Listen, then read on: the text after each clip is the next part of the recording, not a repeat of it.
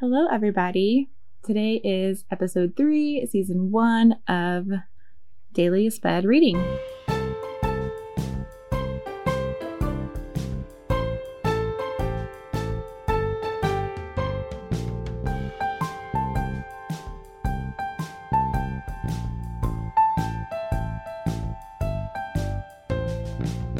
Yesterday, I read my blog post on how I survived my first year teaching.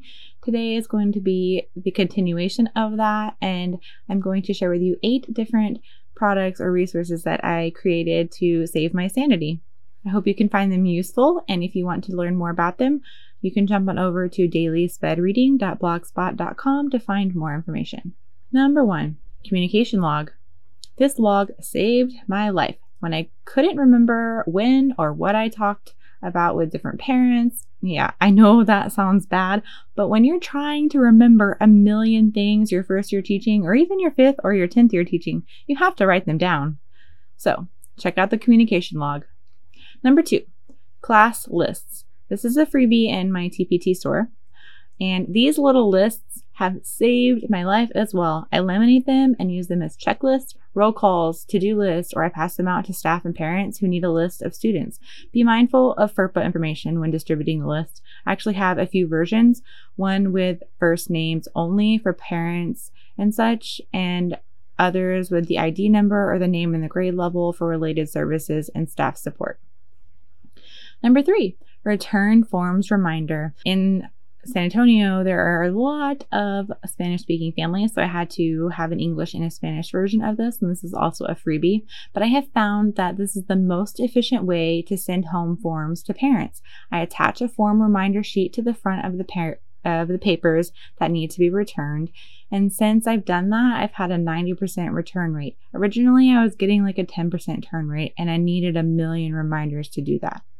Mind you, this was back in 2013 when you don't have Dojo and Remind and all that stuff.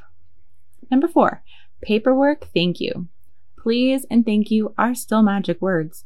After I receive the completed and signed paperwork, I send a thank you note back home. It shows my appreciation for doing what I ask. It must be a Texas and Southern hospitality thing, but a little thank you can go a long way, and adding a handwritten note makes it go even further. Number five, meeting thank you. Speaking of thank you, a simple way to thank the parents and teachers and staff for attending meetings. It can be challenging to take off work to come to school for a meeting, so I go out of my way. It only takes a few seconds, and I send a thank you note for attending the meeting. Number six, ABC chart.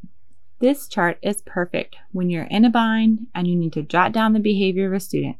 Pull out this handy ABC chart and fill it out. Now you don't have to remember every detail. You've already documented it while it was happening or pretty close to the incident. You don't want to wait too long. I make several copies and I keep the blanks in a binder. At the end of the week or a few weeks, I input them into our data program. It takes the guesswork out of data and behavior tracking, and it eases my stress because I don't have to remember so much more information. Number seven, ARD meeting prep or in Texas, it's ARD. Anywhere else, it's IEP. So IEP meeting prep. One of the most used forms during my first year of teaching was this preparation paperwork. I only had seven students on my caseload for 2013, but I filled out every single space in this ARD form so that way now I don't have to do it and I just know it by memory. It keeps me from missing deadlines. I lost fewer papers. I made fewer errors when contacting people and planning for the meetings. And number eight, Sub Overview Form. I use this handy little form to help guide my sub to the information as soon as he or she needs it. Think of it as a cheat sheet for your sub. Okay, guys, which form did you think was the most enlightening? Is there a form that you use that's not on this list or is comparable to it? If so, tag DSR on social media, hashtag DSR podcast, and let us know. Find out how to connect with the author, access sponsor information, and more at dailyspedreading.blogspot.com. Thanks for joining me on this episode of Daily Sped Reading. Stay passionate and keep learning. Mwah.